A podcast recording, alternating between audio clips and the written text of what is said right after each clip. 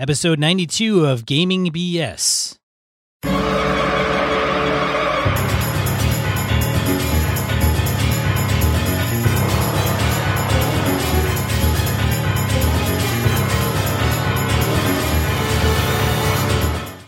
Welcome to Gaming and BS, a podcast about tabletop RPGs and other miscellaneous geekery. I'm one of your hosts, Sean. And I'm Brett. Welcome to the show, folks. Welcome back for those of you who have been here all along.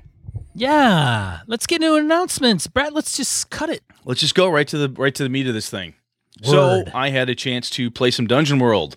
I am working on a little side project with. Uh, well, thank you, thank you. Doing a little side project with Chris Sniezak from Misdirected Mark, and uh, our usual game we weren't able to pull off. So Chris did the old Sniezak and said, "Hey, check your email," and boom, had me a playbook. Uh, Dwarven Warrior, Dwarven Fighter, pull him, uh, put him together. Character creation was a snap, very very fast, very nice. And uh, we did the Airy Peaks, Chris's uh, Dungeon World setting he and uh, Phil and the guys at Encoded Des- Designs are working on. It was a hell of a good time, and uh, that's my first uh, experience in person with any Apocalypse World powered game. So that was pretty freaking cool. I had a good time, and I will play it again. You know Absolutely. what? You know what? You know what I call the airy peaks What's that? Is when I look under. I lift my arm and look under my armpit. I, I just uh man. anyway, it, it was it was enough fun that I almost regretted sending my hardcover copy of Dungeon World over to uh, the guys for uh, earlier this year, but but I know it will be put to much better use in their hands. So uh, anyhow, I had a good time with it. That was fun. Yeah, as long as it's not with the with Chris, where he's gonna mark it all up and use it as a coaster. I, I don't even want to. I don't even want to talk about that. I probably he'll probably bend the pages back like a paperback. Stop! I think he gave it to Phil. I think Phil has He it. I, th- I think okay, good, good. Yeah, I think- I think it's- so. It's being it better be anyway. Um, just to get me wound up there. Anyhow, um, Sean, we got our trivia set up. We talked about this last episode. You got the trivia done. Yeah, it'll be up. Uh, I think. Whoa, whoa! It'll be up means it's not up. Well, no, it is, but nobody has the link. Oh, so why why does no one have a link, Sean? Uh, because I don't like the color. Sean doesn't like the magenta color of the. I upload like our logo and it changes like the background to like some goofy, I don't know, off purplish thing. It's All right. ugly. I don't like it. It it irritates me, Brett. It, it actually it actually brings me anger. Okay, well, once that's done, and uh, Sean is off his uh, his, his color and hide horse or whatever we got here. I don't know. Anyhow, once we're done with that, we'll- Yeah, Do I'll put it. it up. Yeah. all right, we'll get it out there. And once it's out and live, we will have it out for uh, listeners all over the place. So we've got some goodies we'll give out. To that. Don't know if it'll be one big uh, sack of goodness or if it will be multiple smaller sacks of goodness. We'll see what happens. So that's all we got there. Shall we random encounter it? Yeah, let's random encounter. Do it. Random encounter segment of the show where we field emails, voicemails, and comments from social media. Got a few this week. I'll start. Michael Drescher emails us. I'll pick on D and oh, I'm sorry. Skip the line. Reading is hard. Well, starting in mid, starting mid uh, diatribe is much more fun. start in the middle of a sentence in the middle of a paragraph. Con- damn the context. Let's just get. Maybe I'll start at the end and read back, like read backwards. Yeah, don't le- do that. right to Don't- left. Don't, do that. All right. In my experience, the game breaks its. Okay, hold on. Episode 91 Powerful Items. In my experience, the game breaks itself, at least with many of the fantasy RPGs I've run, and I'll pick on D&D and Fantasy Age. Every race, save for humans and halflings, have dark sight slash dark vision, which makes torches and lanterns minor or outright pointless. Everyone in my D&D group, player, has a water skin, but no one uses it. I'm using water and rations as requirements for travel and games I run, as seen in Torchbearer and Dungeon World. Magic items seem specifically designed to break the rules, which is all well and good, but I would appreciate some recoil, like in Dark Sun, or meaningful cost was attached to them. Unrelated, I'm trying to run a Dungeon World game, and I'm having trouble wrapping my head around fronts, particularly in the format laid out in the book. Perhaps an episode on campaign construction. I think campaign construction could indeed be a good episode. And if nothing else, with my uh, my new encounter with Dungeon World, I would not mind pulling up my electronic copy and giving a, another read through on the front section. So maybe we could pull that out there in the next episode or two. Yeah, it sounds like an option for sure. Fronts, I I tend to kind of put them to the side, although I get it. Uh, but yeah, I think it's such a di- it's a different concept that I'm used to, and I think we inherently in a lot of games have fronts. We just don't we don't outline it as uh, black and white as Dungeon World does. Yeah, sometimes it- it's the uh, it's a vocabulary thing, right? Where Right. or, uh, definition, definitions and vocabulary. You know, oh, you're using uh, the word front, and that may mean X, which we've always used in the past as gamers. So cool. That's right. Yeah. I'll get the next one. Uh, VC, uh, VC Young, he emails us.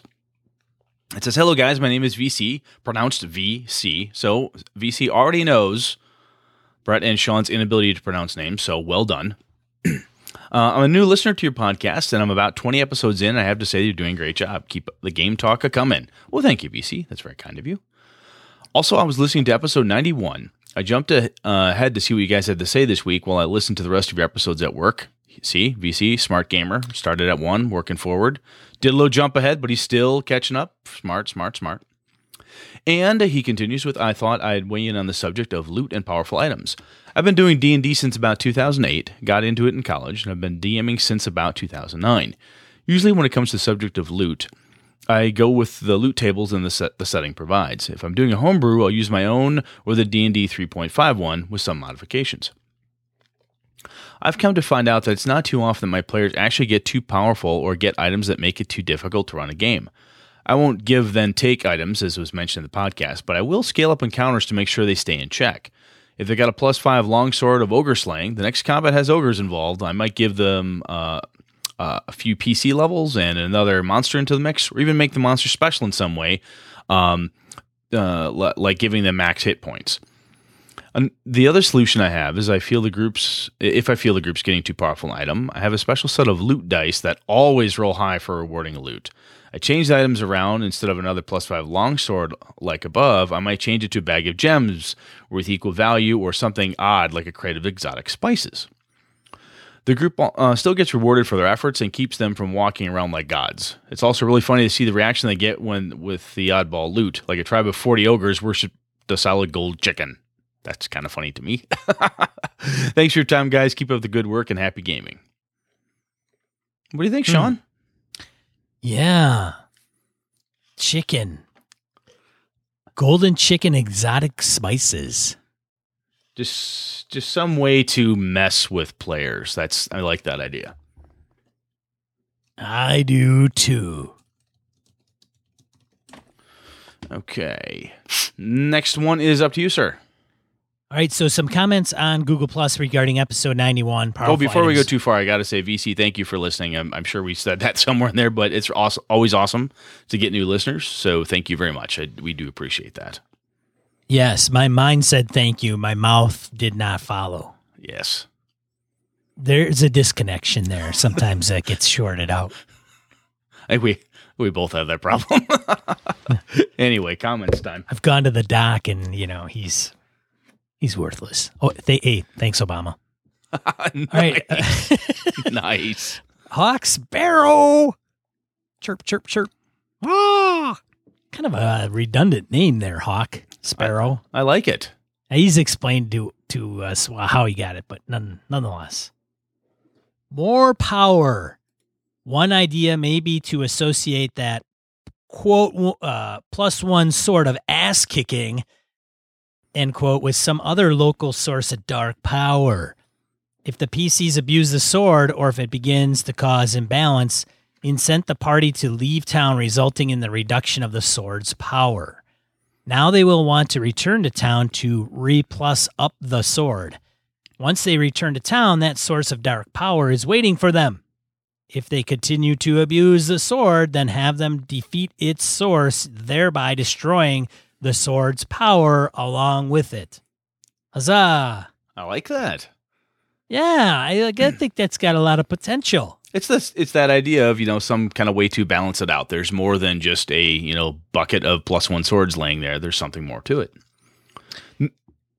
Yeah, I was Yeah. gonna say. I was gonna say uh, me. I would just like it works this time. It wor- doesn't work that time. Works this time. They do it randomly. Like Even when you're in odd? town, it it works, and then they leave town, it doesn't. So then they'll equate it to the town. Yeah. so then they'll go back town. to town Yeah. and lure the monster into town, and then it, It, doesn't still won't work. work. Yes. Right. Then it doesn't work. Nice. But then they leave town, and it works. I see. Way to keep them on their toes. or drive them to to crucify you on the other. All right, Jim Fitzpatrick commented, "Nice episode, guys. I run a pretty low magic item campaign and try not to put any items in circulation that I don't want someone using all the time. If I give out magic items, I tend to make them small, consumable, and less useful in combat.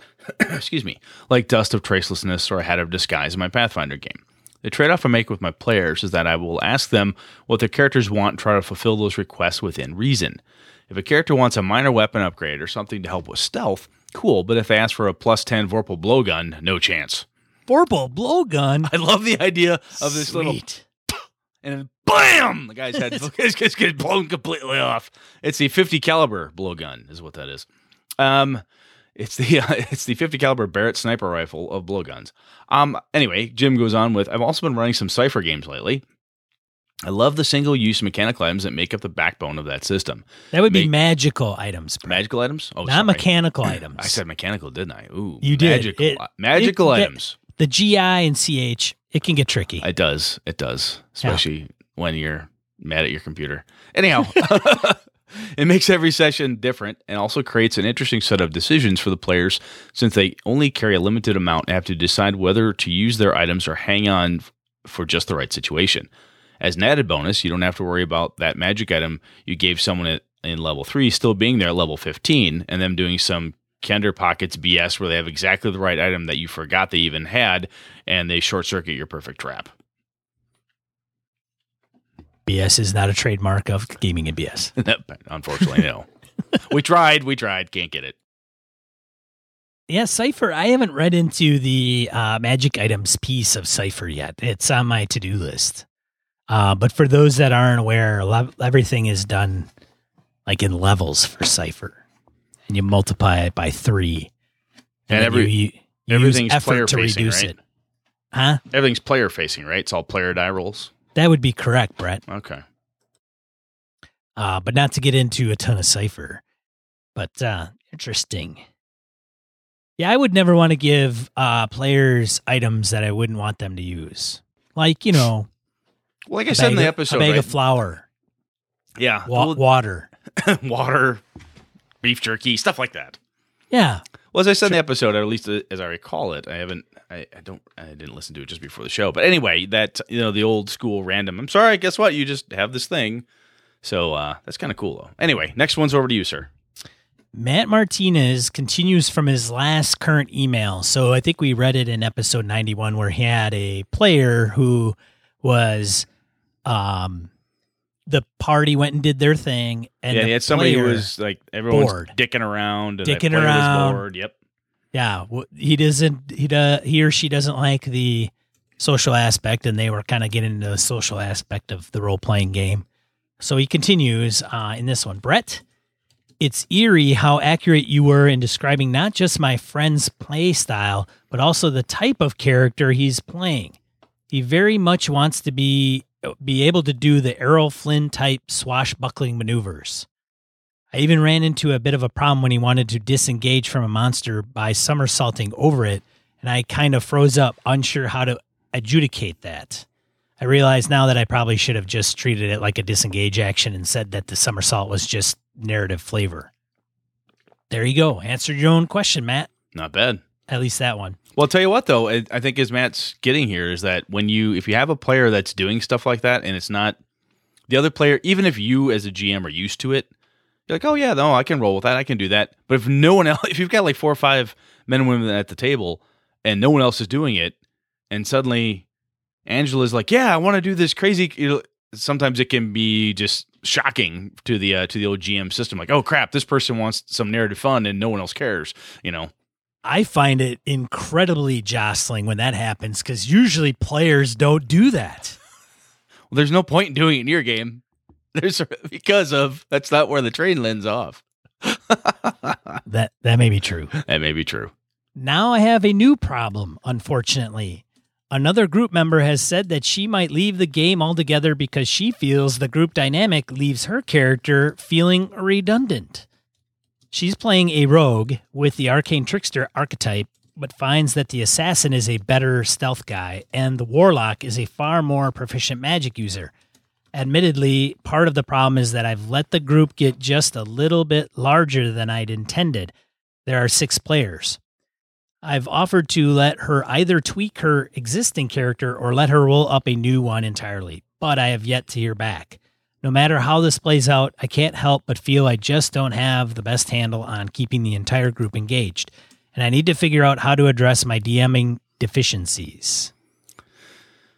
You know, honestly, Matt, I think you know this could. Uh, There's there's a ton of there's a ton of stuff. Matt has come has asked us a couple different questions over over um, a series of shows here, and I don't necessarily think Matt this isn't really a DMing deficiency. I think it's kind of one of those pieces where are you comfortable having that many players at the table? If six is too many, six is just too damn many. I do know people that I mean I said it before. I, I had 13 at one point was my max, and I was running basically what was a quasi LARP for my vampire game ages back. And that was okay, excuse me, because the way that game played, the way everybody interacted and so forth, and it worked. Now, the types of games I'm running and so on, I'm I cap myself at about eight is the max I will have, but I'm normally in the six range. That's plenty for me. And I know a number of other people are like, look, four, four, maybe six tops, and or five. They don't like to get larger than that and it doesn't mean in my opinion i don't think that's a deficiency of of the game master it's like look this is how i like to run games it's easier for me to keep control of this thing i can give the players more of what they want i can interact better and it's easier to uh, to deal with stuff like this when you have fewer people or something that's in your sweet spot there's no reason that says yeah at some point you might be able to add excuse me that magical sixth or seventh player but at that point you'd be um, my my suggestion would be, hey, I've gamed with Sean before. If Sean wants to come and be that six player at my five player table, I know how Sean plays. The group likes him. This this might work. You know, you kind of wean yourself into it, but uh, I don't necessarily think that's a deficiency per se. No, but here's the trick. Mm-hmm.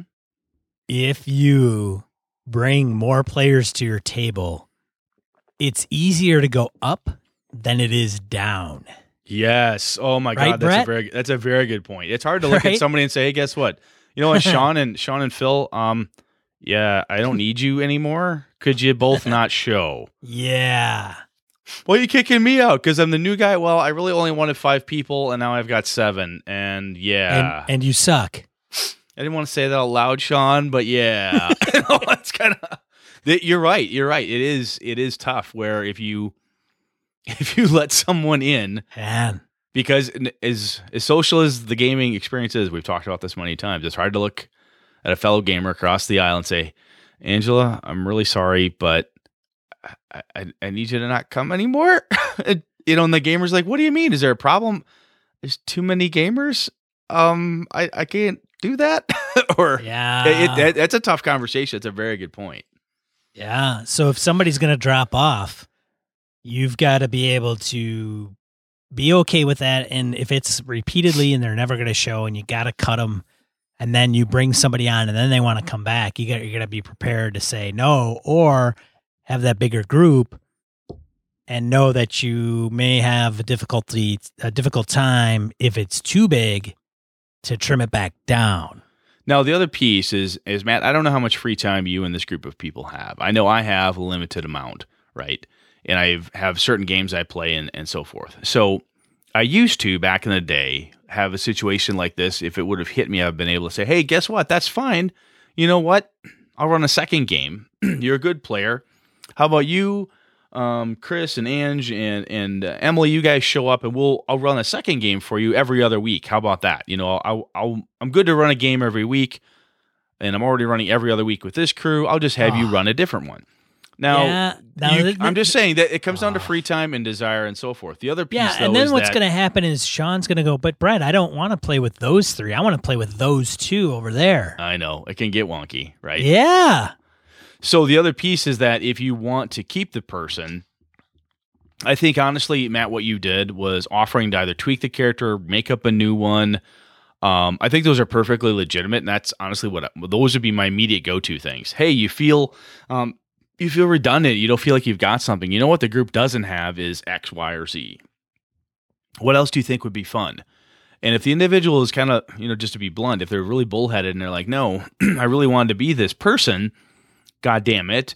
And I can't because of this, that, and the other thing. It, it sucks. And I don't know your relationship with this, with this, uh, with this uh, woman who's playing with you, but she may have to leave. And you might say, I'm sorry. I, I know you're not happy, but, you know, I'm not going to make anybody else change a character. I've given you an opportunity. If you're not happy, if you leave, that's fine. I won't be mad at you. Maybe you can come in next time, which is always the nice way to let somebody walk out and not have to have it wreck uh, a friendship or a relationship.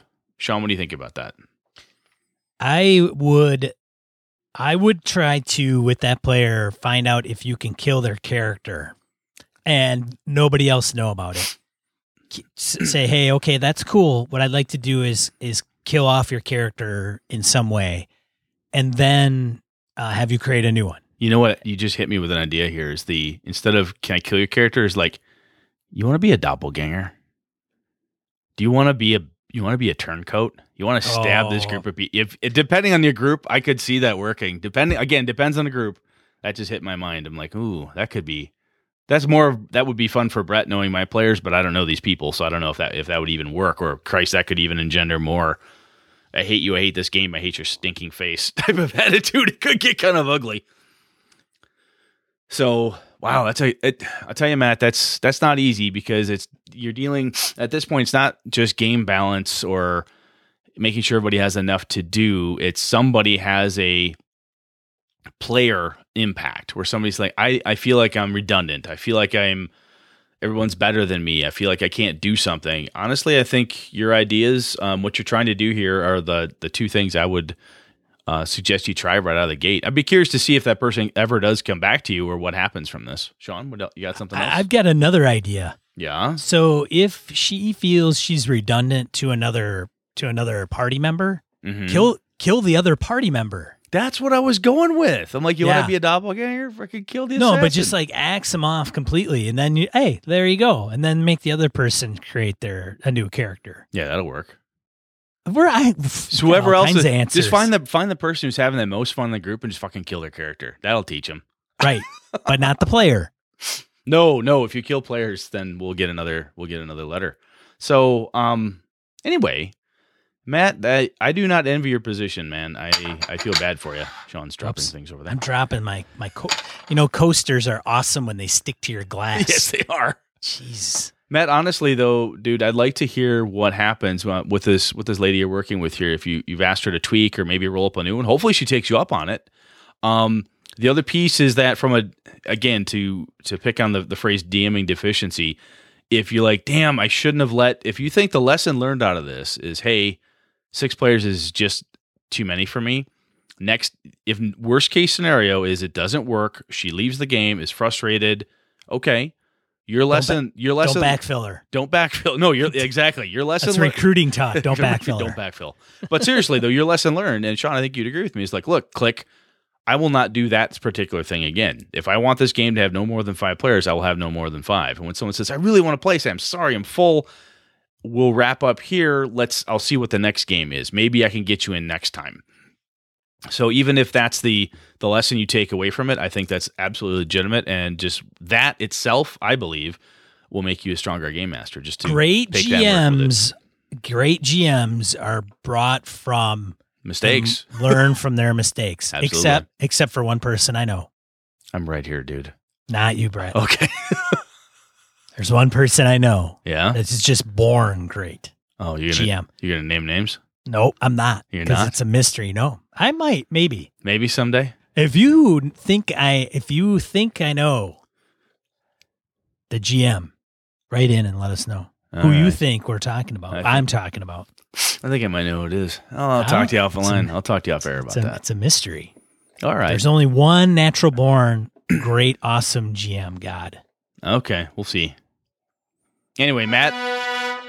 Oh, stepped on me.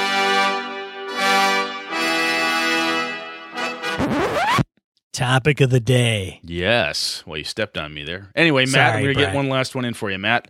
I appreciate you writing in and asking us these questions and and uh, kind of bearing your game master soul to us. That's pretty. It's pretty uh, gutsy, honestly. So uh, thank you very much, and I, I hope we are able to help in some way.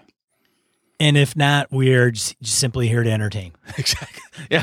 Worst case is, um, we you could go, guys. That didn't fucking help at all. What's wrong with you two idiots? And we'll just say, hey, we're two idiots. So we'll. Right. Come on, would you? I mean, what you, You got what you paid. you- You got what you paid for. You I mean, what you paid for. worst case. anyway, on the topic of discussion, uh, kind of leading in with that horrible bit of humor, I want to talk about humor at the table humor? Seriously? a little bit. Is Yeah, that funny? I know. That's so, hey, that's funny. That's fucking funny, isn't it? so, like, part of this came to me. so people when- wonder if we're, that's still seriously the topic. it is. It's It absolutely. is. It is. totally we're a topic. absolutely serious. I'm seriously going to talk about humor, or at least Yeah. trying to anyway. Um, when Sean and I were running, Sean was running. Excuse me, Sean's running the uh, Edge of the Empire game, and we get together, and we had a while back, we had a session, and um, Steve is playing this uh, assassin droid. Um, and he's he's got this great character. He plays it well, and we've had some of the funniest goddamn moments I can remember in recent role playing history in my in my time. It's just fucking hilarious. I love it. And we've all had these great bits, and there's like there's there's there's blue humor floating back and forth where there's out of character, in character stuff. We keep moving the plot forward, probably a little bit, probably not as fast as Sean would like, but damn, we're having a good time. When the guns come out and shit starts to get real, I believe the group kind of we kind of tighten the screws back up and we get in there and we get serious when we need to. And uh, last this last Wednesday, playing with uh, Chris Sniezak and and the others and Emily and, and so on with the um and Tom in the Dungeon World game, we had a moment where something happened, and if Chris ever releases the audio, you'll, you'll know it when you hear it. Um, it it got kind of wacky, funny, and there's plenty of different. There's plenty of laughter. And the more I've thought about, it, I'm like, you know, I have never played a role playing game, even a nasty ass Cthulhu vampire game. When you've got, you know, in one of Brett's games, there's dead babies. Even at some point where we're not laughing out loud at something funny that has happened, and I think that's pretty freaking cool. And I think it might be one of the things that makes this hobby so really enjoyable. But there are always limits to such things. So, Sean, what's your thought about uh, players enjoying themselves enough to laugh? What What do you think about humor? There's the only, game? there's only one way for me to take care of that.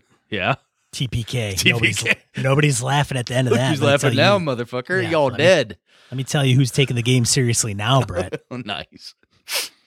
Seriously though, what do you um do you have is there a tolerance level now f- let's just talk game master side.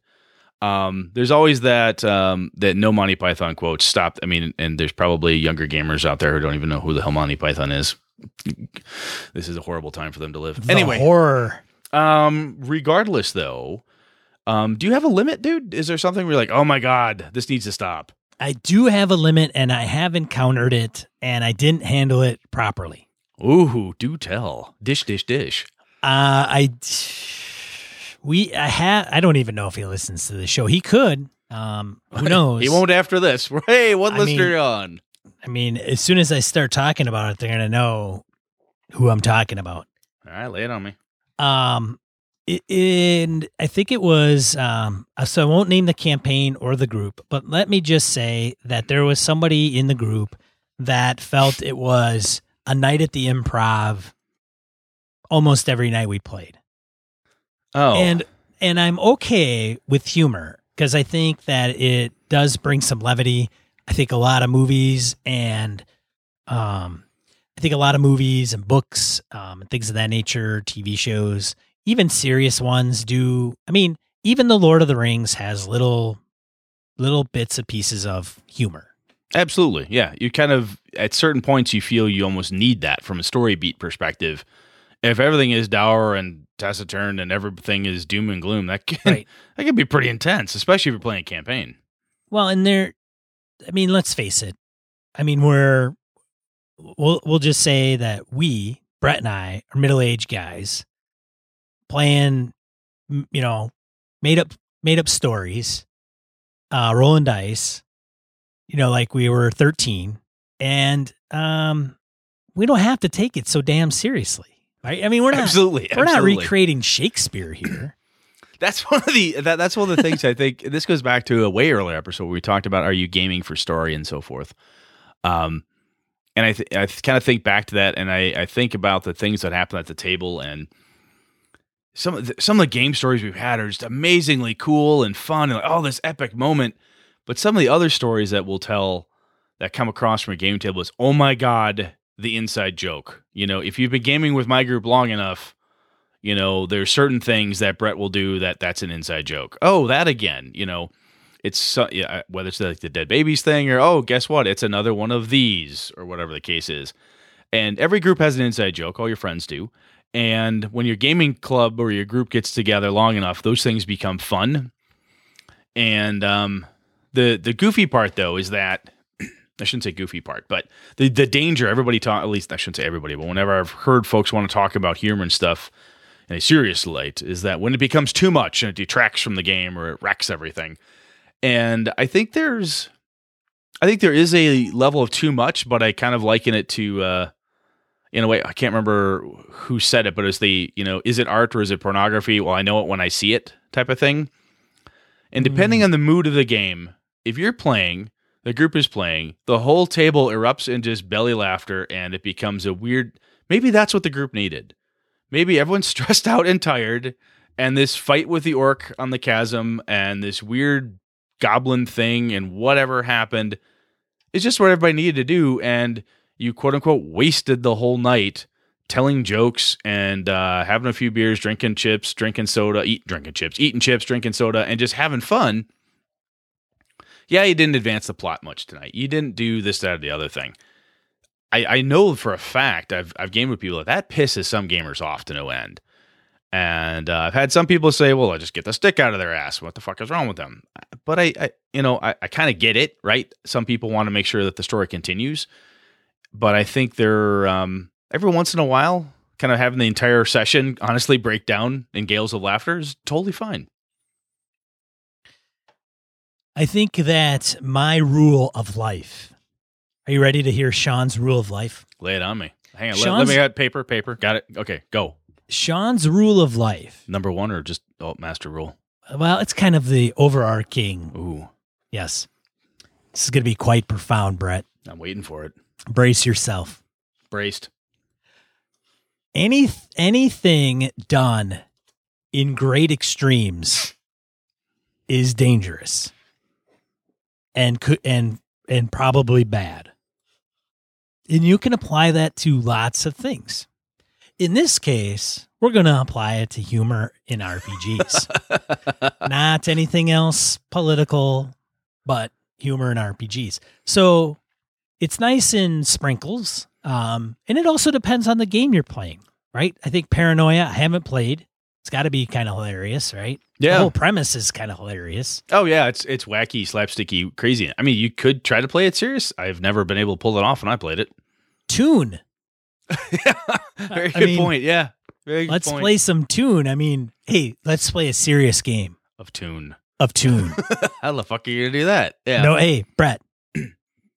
hey, no, no effing no, around. No effing around. We're playing Toon, man. Get in. We're it. playing Toon. Now quit dicking around. Get that anvil and hammer out. And bonk somebody's head. Get the professors of comedy on here. We need to talk about this. That's right. so I think though that apart from being fun, right, in that lightning sometimes dark moments and sometimes if from a story beat perspective, one of the things I always think of is that even in Call of Cthulhu, sometimes in horror movies, some things are just so ridiculous. It's scary, but it's also ridiculous at the same time. If you stop and think about it from outside looking in oh my god that's just crazy. And everyone gets a little giggle from whatever the crazy thing is. you should be terrified because it's a guy with you know a mask made out of you know patched together you know halfling faces. They should terrify the shit out of you. But you're not because whatever it is happened to be silly. And i think it's a defense mechanism. Absolutely. It absolutely is. And sometimes it's it's just it makes it fun and changes that changes things up a little bit lightens it when you need it. And i think though that um it does base a little bit on tone and setting, you know, how much you can tolerate, how much you, you shouldn't tolerate. And again, certain groups. I have played with certain groups back in college that every game was going to be like that to your to your uh, comment of you know too much maybe too much There was no stopping this group. There was just nothing you could fucking do. They were going to go Humor crazy. or serious? humor. They were just always Oh. going to be everything was off the rails, everything was dick jokes, everything was this, everything was that. It's all yeah, Yeah. Sla- slap happy. Yeah, and it was like that's how they like they had fun though, and they like God damn you for trying to make it serious. And I have gamed with other people that, that are very like there will be no humor at this game. We will be dead. We will be you know serious, hardcore, everything all the time. I would only say that they can do that if they speak in old Shakespearean English. Shakespearean English is pretty fucking funny sometimes, actually, if you read the plays.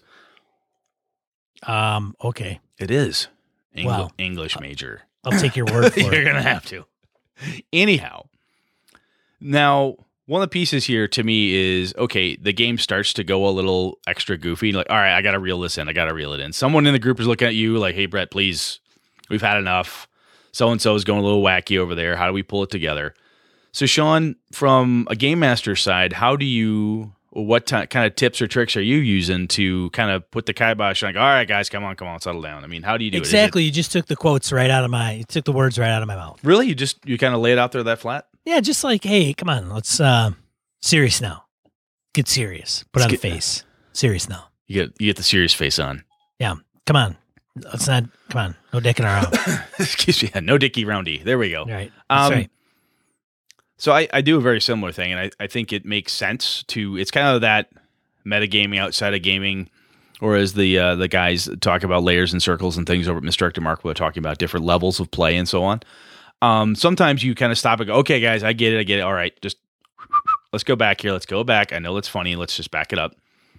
The other thing I've done is that when we have my group has gotten so giggly and we're just having way too much fun about whatever the joke is, all right, guys, let's take let's just take a break. Let's get some pizza. Let's go get a beer. Let's do something. Everyone take a break. Smoke if you got them. Guys that smoke go outside. The rest of us sit down. And you just walk away from the table where the joke is, because the truth is at the table. You walk away from that for a second. And everybody resets. They come back and you can start over. And you put a whoopee cushion on one of their chairs. I that's a goddamn good idea. I'm gonna have to do And when they come back, it's a whole nother level of. And that's the last time anyone saw Brett at the table because he was beaten to death by his group. But no, it, that'd actually be kind of fun. Well, you got the like the uh I mean you've got I mean you got some serious game guys up in there in the Warsaw area. Yeah, I mean, when you game once a month and people, you know, take time off of work, some of my guys who work shift work and stuff, when you're like, hey, make sure I got my Saturday off, you want to show up at four or five o'clock and get going, bits and pieces is fine, but we really can't. There's really the group will not tolerate an all night just breaks down into nothing but giggles. That's just not going to happen. So Brett, I challenge you. Yes. I say the next time you run a game up there for them, you show up with a red nose. Red clown nose. That's all. That's it. Yeah. And you pretend like you don't have it. My kilt and my red clown nose. Just Yes. pretend I'm just pretend I'm not wearing it. Pretend like you're it's not even there. Even if somebody acknowledges like, hey dude, what's up with the nose? Go, I don't know what you're talking about. Yeah, that won't work. What? but I want a picture of it. you want a picture of it? I want a video of it. I'll. s- Hey. I'll s- Hey, who would who would hey, uh anybody out there, who else is in favor of this happening? Let me know. I should do Let that. me At game. I should do that at Gamehole. I should run like I sh- at my my MERP game or something. Yeah. I Yeah. should wear a red clown nose at it. Hey, beats a gun. It does. well, it does. it absolutely does. Anyway, Like Brett always brings one to our game. That's why we play on uh, virtual tabletop. yeah, it's, it's safer that way.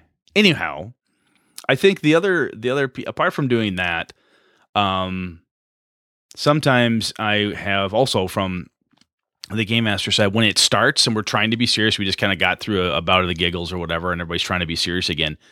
When it starts up again, again you step out to the game master talking to player, going, "All right, no, no, no, no, no, let's go. Come on, let's stay serious, guys. Stay serious. This is important." And using language like that brings people back. You can kind of nip it in the bud before it gets a little crazy on Well, you. at some point you got to ask the person what they're on. Yeah, depending depending how incredibly crazy it is. Yeah, that's that's very true. Like, hey, what the hell are you on? And you need to come down off of that crap, whatever it is. so the other thing I've, I've Share it with everybody. So well the other things I was going to say is that the game master can do that. We can you know beg, borrow, and and say please, please, please stop, stop, stop. But one of the keys to me is from a player perspective. When I've been a player and I see the game master trying to get back control, and a couple the a couple other players and I are like, okay, this is enough.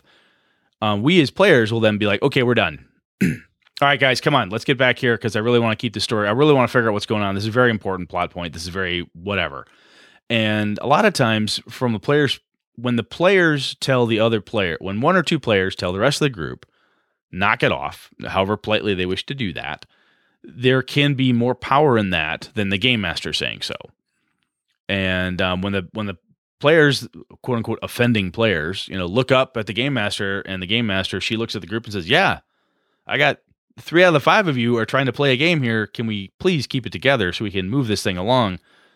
That there's a lot of power in that, and I think that's one of the things that I've seen good players do repeatedly over the years is that they help to control the humor level at the table when it becomes a little bit too much, they help bring the group back. Come on, come on, come on, come on. We all want to do a thing. We're here to play tonight. Let's let's get through the plot. And that helps a, a, lot. That's a very good example, Brett, and I'm glad you brought that up because uh, players GMs exactly. and let's have some help, right? Yeah. Hey, if we want to have this collaborative thing, hey, help a GM out and uh, you know, have some you know, some of that come to the table. Have the players step up and put the rest of the players in check. You know, have I'm- that have that inner party turmoil right occur right at the table. exactly. Give them just hand out the knives and clubs and say, all right, whichever one you've left standing, that's how we're going to game. Yes. Um, seriously though, I I do. This is one of those times that where I think the players have more power to control that tone than the game master does. Even if I was a, even if I was game mastering and trying to be wacky when wacky is not what the group wants, the group can give you the icy shut the fuck up stare as a whole and like, Right. ooh, I'm done. Because the game master, a good game master is watching the crew, how they're reacting, are they having fun, are they having a good time? And sometimes when something's funny, you push it a little bit more, like any like anybody else doing improv or stand up or anything. You're trying to get an extra laugh because the group's having fun, people are having fun. And if you read the players, the good ones will give you the signs that they want to back it down. Sometimes they stop laughing. Sometimes they're looking at you. They're fiddling with their dice. They, you know, get loud in the group and say, "Hang on a second, what did you say the dwarven prince said?" Which helps the game master. Like, all right, hang on. Kevin's asking a question about the dwarven prince. You know, Zave, Zave's trying to figure this thing out. John, what were you doing again? you fucking off? Or are you actually sneaking? Uh, yeah, hang on. Let me get my but the players are one of the larger controlling factors to me at humor because the game master can try even in a funny game you can try to be as funny as you want but it's a setting thing and it really if the players want a certain level of it they're they're in more control of it in my mind than the game master is Yeah, I would agree with you on that, Brett. cool Yeah. shit if we just started with there this would have had fuck the show could have been a half hour damn Wow. i It do would know be just be gaming. it would just be gaming the gaming RPG podcast. exactly How what fun would that be? I do, uh, you know, the last thing I think I have from a point perspective is that I do believe the humor is important at gaming sessions. Um, if you're with your friends, you want to have fun, and some people, it, it's fun. excuse me, to be very serious and have a very. Um, I'm playing a noir game. I want to have a very hardcore noir experience, and blah blah blah. That that's great, but even then, there's always there, there's a chance somebody can have a somebody can do something. Someone could be rolling the die and they throw it, it bounces off the table and hits Sean in the glasses. That's silly. Someone's gonna laugh. Something's gonna happen. Someone's gonna spill something. If you're if you're gaming at Brett's table, it's probably Brett who's gonna spill something. It'll Um, be the last time they laugh when they do that to me, Brett. exactly because you're so so mean. That's why. Um, but anyway, something's gonna happen, and it's fine. I don't think it wrecks a game to have the humor. I think, like you said, if it goes too far, and uh, in short, the players are the strongest contributors and controllers of that level. yeah, I think we're I good. agree. I think we're good there. I'm I'm down with this, man. Totally. S- sweet. Folks So out there there, folks out there listening, um, let, let us know what you think. I mean, I I'm positive, I'm positive somebody has a horror story about how humor completely destroyed the game, and uh, I'm curious to hear about it. As I am as as I as Am I? am I. There Thank you you. Yeah, thanks English major. I'm trying. All right, let's get into die roll. Do it.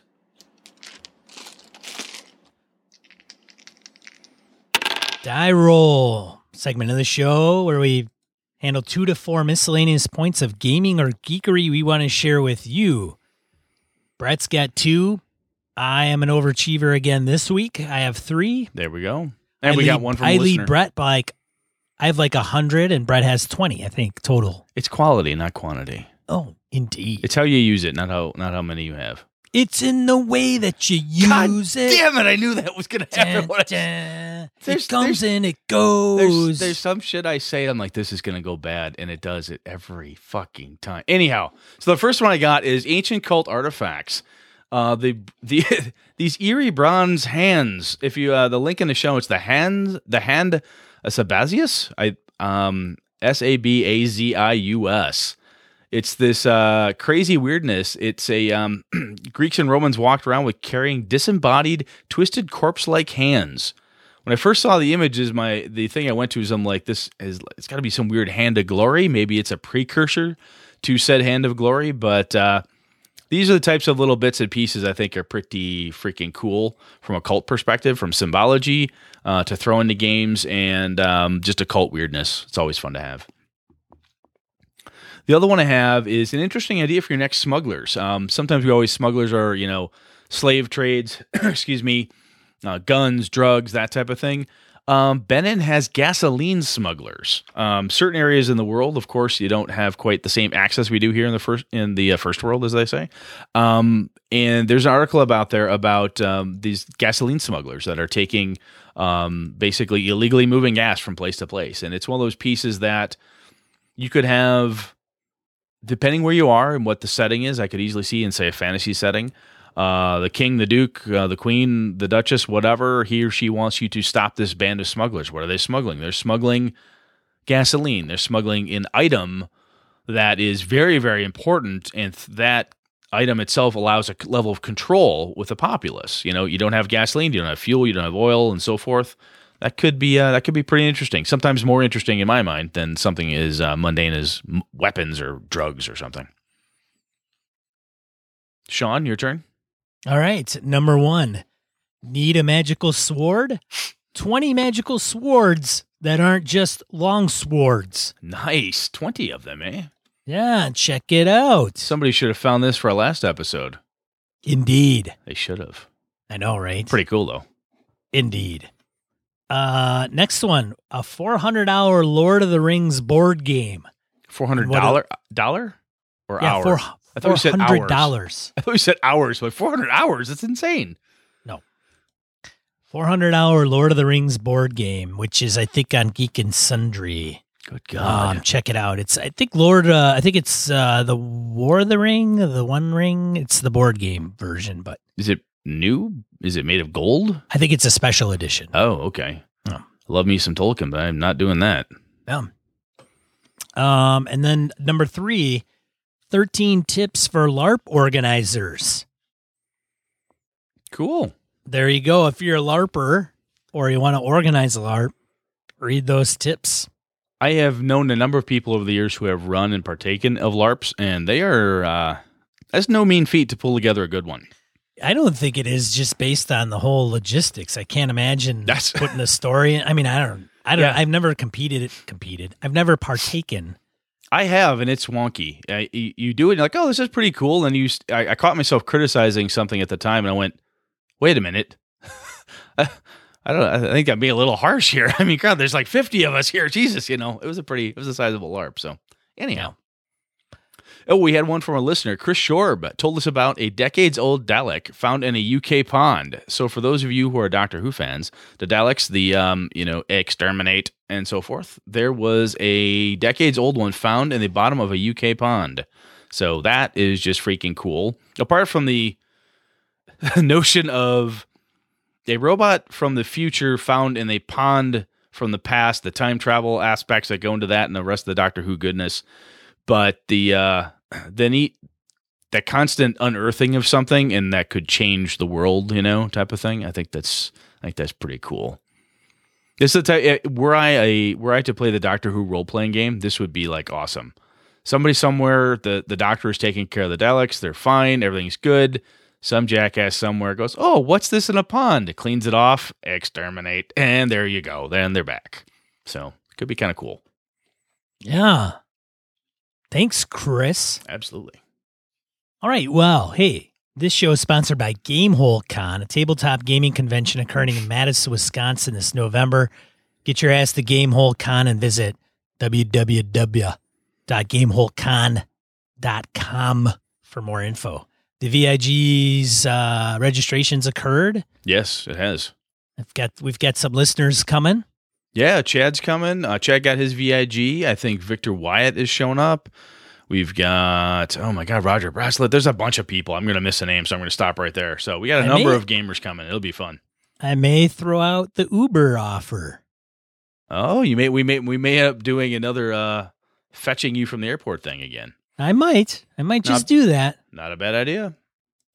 Especially for folks running games for us. Oh, there you go. That could be very cool. That is, I will put that out there right now. If you're running a game at GameholeCon under our Gaming and BS banner, and you're from out of town and you're flying in on uh, Thursday, I think I can make it. If you do it Wednesday, I might not be able to. It depends on when I take the day off. But uh, there might be some dis- stipulations there. I will pick you up from the airport. Sean's philanthropy is very limited. Yeah. Um, otherwise, this show brought to you by patrons like Joe Swick, Kevin Lovecraft, Steve Day, Old School DM, Christian Sexy Voice Serrano, Jeff Rademacher, Forrest Aguirre, Misdirected Mark, Brett's biggest fan, Mark Anthony Benedetti, Tony Baker, Pladian, Corey Wynn, Bruce Cunnington, Eric Jeppesen, Andy Hall, Sean Nicholson, Tim Jensen, Chris Steele, Knights of the Night Crew, Jason the Beard, Blaylock, Remy Bilodeau, Jason Hobbs Hobbs, Mark Tasaka, Mirko Freilich, and Wayne Lumrunner Humfleet. Now that we got him in Madison, we kind of squeezed a couple uh, patron dollars out of him, so that helped. We, we, we hunted him down. Yeah, we had we held him down at lunch last Friday and said, "Dude, give me your lunch money." It was uh, I gotta keep this fucking show floating somehow. Yeah, there you go. That's all it takes. We just need people to move here Yeah, so we we can shake them down. we can press gang him and shake them down. That's the plan. Consider becoming a patron of the show at gamingandbs.com forward slash Patreon. Thanks for everybody for supporting the show. We appreciate it. Absolutely, it was good. It's good stuff. What's going on next episode, Brett? Next episode, I want to talk about board games and card games. Had a lot of fun playing a little some card games this last uh, weekend with some friends of mine, and Sean and I have uh, chatted about board games and such off the mics. And I thought uh, we'll bring it up and talk about it here. Excellent.